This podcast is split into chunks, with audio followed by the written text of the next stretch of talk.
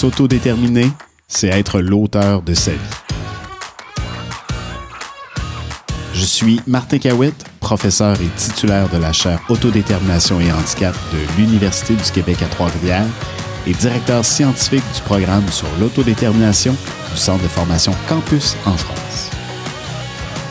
Je suis François Bernard, directeur général du GAPAS.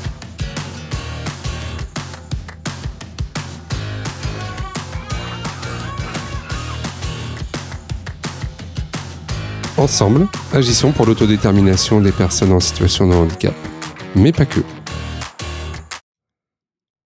Martin, aujourd'hui, on va évoquer euh, les étapes de la vie, mais de la toute petite enfance, 0-5 ans. Alors, qu'est-ce que tu pourrais nous dire, notamment sur la question de l'autodétermination pour les enfants?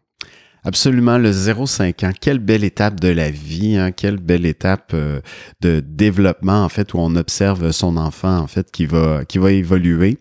Avant de regarder de façon plus particulière les spécificités pour les enfants de 0-5 ans sur le plan de euh, l'autodétermination quand ils sont en situation de handicap, quand on regarde le développement typique, hein, le 0-5 ans, c'est une phase où l'enfant va explorer l'enfant va se développer aussi sur différents plans, sur le plan moteur, sur le plan affectif. Il y a beaucoup de choses qui se passent.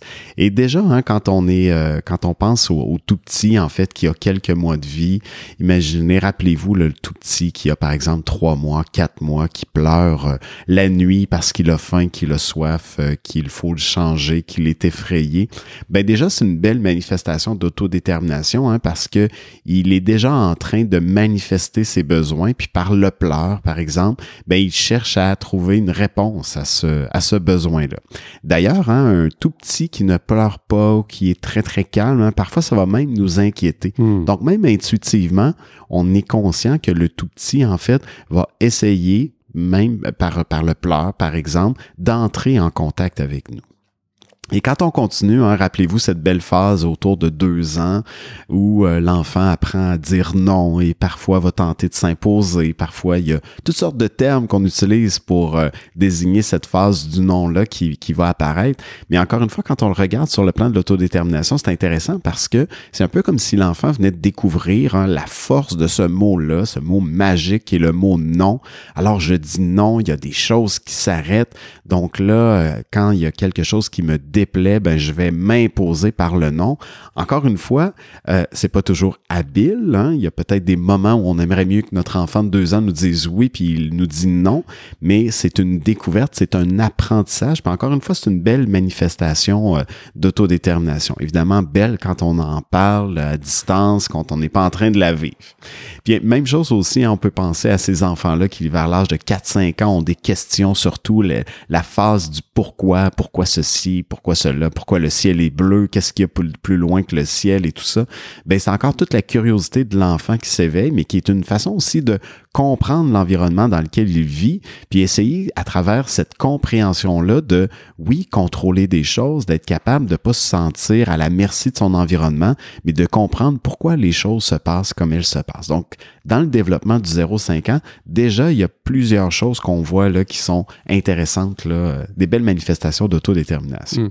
Il y a aussi, euh, dans cette période-là, l'annonce du handicap ben pour, pour des enfants, en fait, qui composent avec le handicap, il y a justement, oui, l'annonce du handicap. Donc, des fois, pour la famille, c'est, ça va, les familles vont, en fait, traverser différentes étapes quand ils découvrent, quand ils apprennent, quand le diagnostic est posé dans cette période-là de la vie. Et le handicap ou la façon dont il va se manifester va parfois venir expliquer ou nous permettre de comprendre un certain nombre de comportements de, de l'enfant ou nous permettre de comprendre pourquoi peut-être il a un fonctionnement qui, qui est atypique. Maintenant, dans cette phase-là. Et c'est pour ça que tout le travail qu'on va faire avec les familles pour être capable de repérer dans cette période de la vie les capacités, les compétences, puis de développer une image positive de leur enfant, mais une image également de leur enfant comme un enfant qui sera capable de s'autodéterminer également tout au cours de la vie, un enfant qui aura ses particularités, sa personnalité, et non pas une personnalité qui est réduite au handicap elle-même. Donc ça, ça devient essentiel pour qu'on puisse véritablement accompagner les, parents parce que ça va devenir un enjeu important. Et déjà dans la phase de 0-5 ans, on peut y travailler Comment est-ce qu'on va soutenir puis encourager cet enfant-là à prendre des initiatives? Donc, évidemment, dans la période du 0-5 ans, on va parler de toutes des, des, initiatives qui sont toutes simples. Par exemple, à travers le jeu, est-ce que j'ai, euh, est-ce que mon enfant, par exemple, il va euh, s'intéresser à des jouets autour de lui? Comment est-ce que je peux l'intéresser à ces jouets-là? Comment est-ce que même à travers le jeu, par exemple, hein, si on se rappelle dans la première saison, on a parlé de nos différentes composantes de l'autodétermination.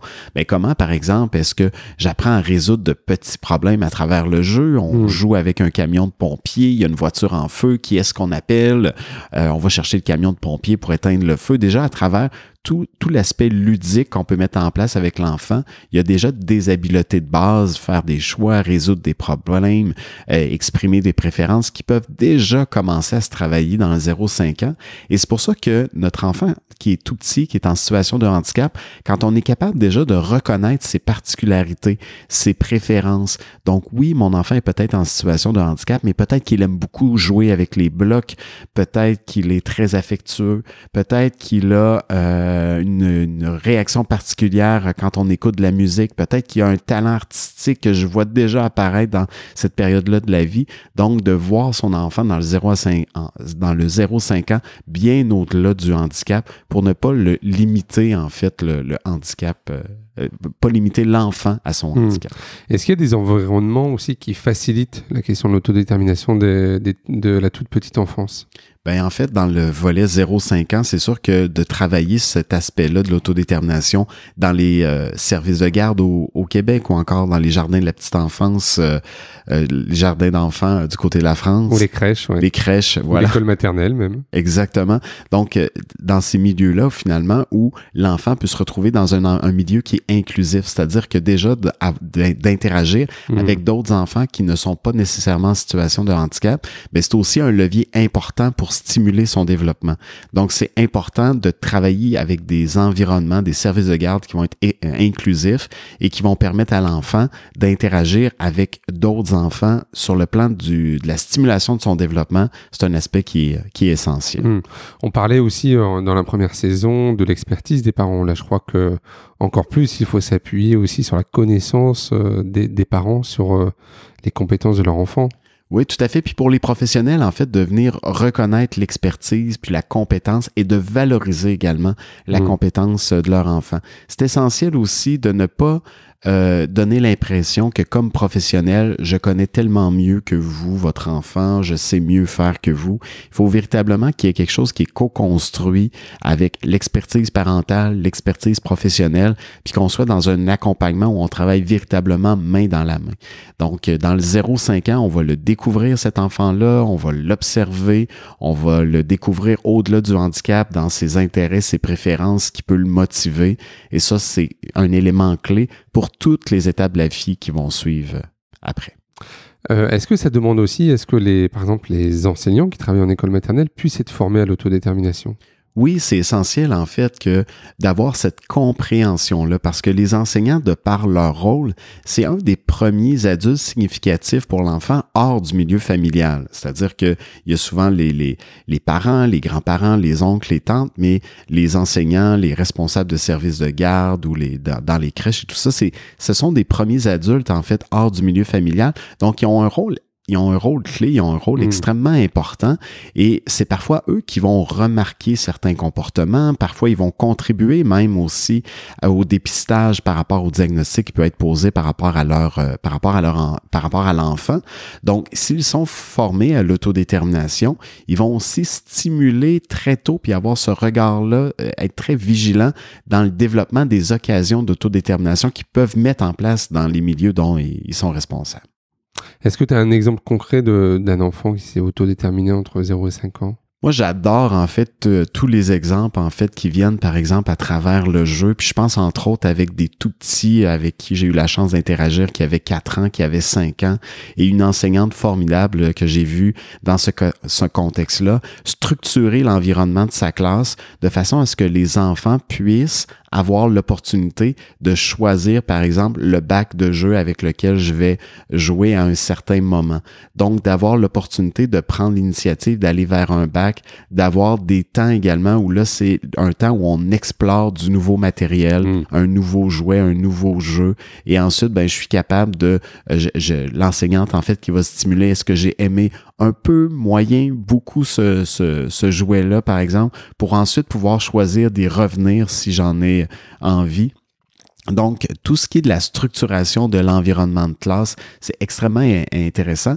Euh, un autre exemple, peut-être rapidement, que je veux donner aussi, parfois vers 4 ans, 5 ans, les enfants, euh, notamment ceux qui sont en situation de handicap, vont parfois prendre des initiatives. De, je pense entre autres à des enseignantes qui laissent place à ces initiatives-là. Donc, l'enfant, par exemple, qui prend la main de l'enseignante pour l'amener euh, vers euh, un objet ou vers un autre lieu. Je pense à cette enseignante-là qui me disait, ben, un jour, j'ai un tout petit 4 ans qui me tire par la main, qui veut m'amener à l'extérieur de la classe et qui veut aller me montrer ce qui se passe dans une autre classe. Et là, je comprends à quel point ce qui se passe dans cette classe-là suscite son intérêt. Donc, d'être à l'écoute, puis de, de choisir d'accompagner, ça veut dire parfois là, vraiment d'être à côté de l'enfant Mm. pour explorer avec lui euh, son environnement. C'est des stratégies simples, mais qui sont gagnantes pour valoriser son Mm. autodétermination. Après, il y a aussi des enfants qui ont besoin de structuration très importante. Je pense aux enfants autistes euh, qui ont besoin d'un d'un environnement aussi euh, cadrant. Oui. Là, pour le coup, comment on met en place aussi l'autodétermination pour, ces, pour ce jeune public? Ben, c'est important d'avoir un cadre. Puis si on pense, par exemple, aux, aux plus jeunes euh, autistes, ben, c'est important d'avoir un cadre, effectivement. Ça les structure, ça les aide à s'organiser, ça les aide à avoir une représentation de leur environnement, de leur routine, de leur horaire de, de journée. Mais même dans un environnement comme celui-là, par exemple, on peut intégrer ce qu'on appelle des fourchettes de choix. Par exemple, l'activité 1, l'activité 2, elle est déjà déterminée, mais quand on arrive à l'activité 3, il y a deux choix. Donc, on le voit vraiment comme une fourchette, un peu comme un arbre décisionnel où l'enfant peut choisir, par exemple, le picto de gauche ou le picto de droite Mm. pour décider de l'activité qu'il va faire, pour communiquer sur l'activité qu'il choisit à ce moment-là. Donc, encore une fois, c'est une stratégie simple et quand on intègre ça dans le, dans le, dans le mode de fonctionnement, dans l'accompagnement de cet enfant-là, ben, des fois, c'est une stratégie qui va être gagnante aussi pour développer chez lui la souplesse, la flexibilité, parce que même s'il a besoin d'un encadrement plus important, on cherche pas à faire en sorte que l'enfant autiste devienne un enfant très rigide. C'est pas ça l'intérêt. Mm. C'est de lui donner des repères qui viennent l'encadrer, mais on n'est pas là non plus pour euh, faire en sorte qu'il devienne encore plus rigide euh, dans l'organisation de son quotidien. Merci Martin. Merci.